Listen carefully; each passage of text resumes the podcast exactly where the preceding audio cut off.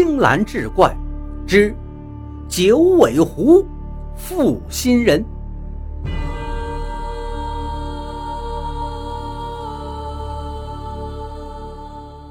月华如练，洒下一地的银霜。城北一座宽大豪华的山庄，这座山庄院落宽阔到极致，仿佛把整个月光都独占了，所以它有一个名字——明月山庄。山庄里最令人称赞的便是这座庭院，而此时正值深夜，庄主吴成秀独自一人在庭院里来回踱步。他眉头紧锁，手里拿着一块玉佩。此刻，正方的大门突然响了一声，如同在这个寂静的夜里，同吴成秀的脚步声唱了一个极不和谐的反调。吴成秀回过头来，妻子霍小鱼走下台阶，手里捧着一件衣服。相公。夜里天寒，当心着凉了。说完，小鱼已将外裳披在了吴成秀身上。吴成秀微微侧身，抬手握住妻子还停在自己肩头的手。小鱼的手很是柔软，皎洁的月光照着她姣好的容颜，仿佛九天仙女落于人间。怎么了？是不是我的脚步声吵醒你了？没有，只是醒来不见你在身边，便出来找你。小鱼颇有些担心道：“倒是相公你，大半夜的不睡，难不成一个人出来赏月？”妻子的话刚好触动了吴成秀的心，他轻叹一口气道：“哎，也没什么。”只是有些心事罢了，是和你手中的玉佩有关吗？吴成秀心头一凛，妻子的观察倒足够细腻呀。他低头看了一眼玉佩，点了点头，又是一声叹息。小鱼见丈夫犹犹豫豫，不由得有些嗔怪，她皱眉道：“相公，难不成有什么话？”还不能同我讲吗？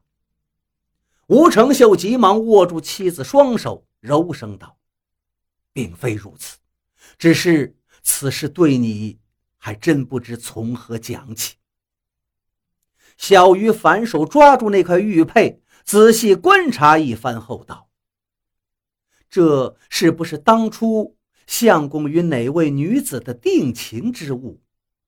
或是相公背地里有什么不检点之行为，被人寻上门来了。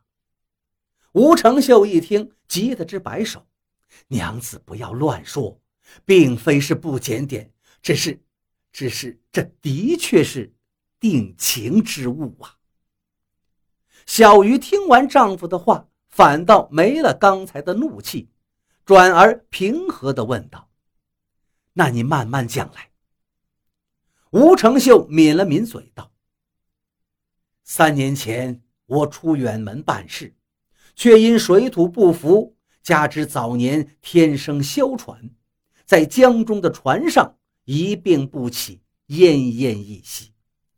当时带领的从人却心生歹意，携了我的金银细软一并逃走，却不想屋漏偏逢连阴雨，狠心的船家。”转天见我只剩下孤零零一人，身边的金银也不见了，加之我又病入膏肓，连连咳血，神志不清，便想将我用棉被包裹，抛入那江中。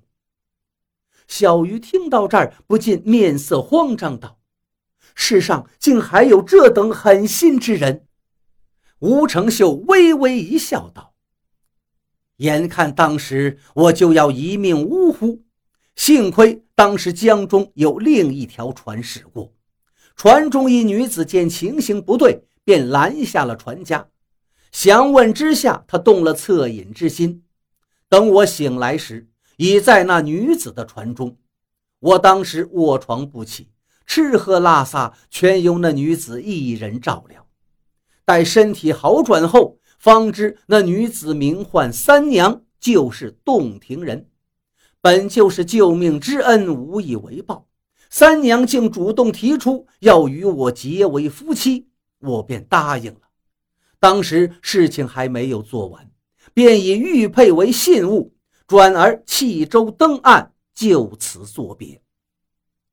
吴承秀看了一眼玉佩，轻叹一声道：“到后来便遇到了你，你我成亲全是真心，和那三娘只是为了报恩啊。”小鱼听罢，突然插话道：“相公，不必再说了，我已明白。看来三娘如今找上门来了。”程秀紧张的点了点头，小鱼反而很平常的说道：“那就把他接来呀。”吴承秀抬起头，皱着眉头，一脸狐疑道：“你说什么？接来？”小鱼不理睬吴承秀的狐疑，继续道：“既是相公的救命恩人，那便是小鱼的救命恩人。再者，你与三娘定亲在先。”本应该在回家后就去接她来此，如今人家寻上门来，岂有不见之理？吴承秀万没想到妻子会这样回答，心里反倒不知如何是好了，喉头翻动两下，道：“可是，可是什么呀？”小鱼笑道：“难不成相公以为我是那种不明事理？”之人吗？